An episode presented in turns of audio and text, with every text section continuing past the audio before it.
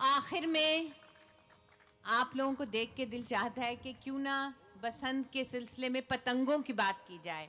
यानी पतंग जो आसमान में उड़ते हैं और हम तो सब हैं ही आज के दिन के पतंगे, यानी परवाने। तो लोगों को, दिल्ली वालों को ख़ास तौर से और आप सबको पतंग उड़ाने का बहुत ही शौक था। सब लोग जैसे ही बसंत आई, छत पर पहुँच जाते थे। और उन पतंगों के नाम भी खूब थे। अब मैं आपको कुछ नाम बताती हूँ पतंगों के। मसलन, गुलपरी, गुलजमा, दो बाज, कलेजा जली, चाँद तारा और शकर पारा, अंगारा, नागदार वगैरह वगैरह, ये सब पतंगों के नाम थे। और कुछ दिल दिल चले ये भी करते थे कि उन पतंगों पर एक बारीक कागज़ में कुछ इश्किया शेर लिख के और चिपका देते थे। और चिपका के और उसको महबूबा की छत पर उड़ा दिया जाता था। और फिर लफ्ज गौर करिएगा, और फिर झिकाई दे के झिकाई याद रखिएगा ये लफ्ज, जब आप अपनी महबूबा की छत पे पतंग उड़ाएँ। उसके बाद झिकाई देकर उसे नीचे उतारा जाता था। और माशूका पतंग पर लिखा पैगाम पढ़कर और उस पर अपना जवाब चिपका देती थी। और फिर क्या करती थी? और फिर मुस्कुरा कर डोर को हल्का सा हलकोरा देती। हलकोरा लफ्ज याद रखिएगा।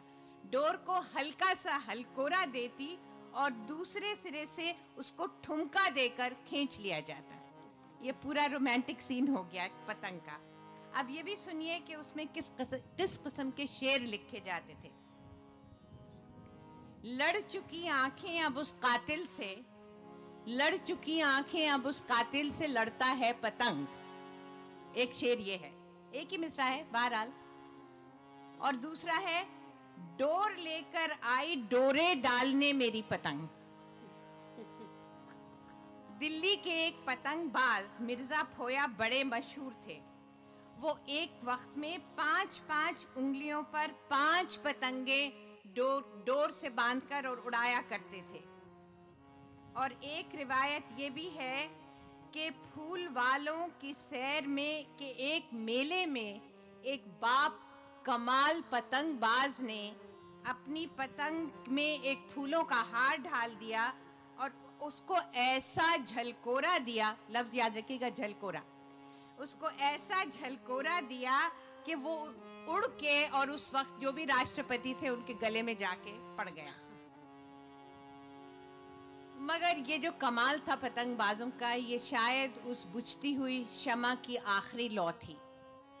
अब वो दिन पता नहीं कहाँ चले गए, मगर मुझे यकीन है कि इस जश्न रेख्ता के वसीले से और बुज़ुर्गों की दुआओं से और आप सब के ताउन से शायद वही दिन और वही रिवायात को बरकरार रखेंगे और वही वापस आ जाएगा और दिल में वही उमंग होगी और वही हौसले होंगे और वही वलवले होंगे। लो फिर बसंत आई।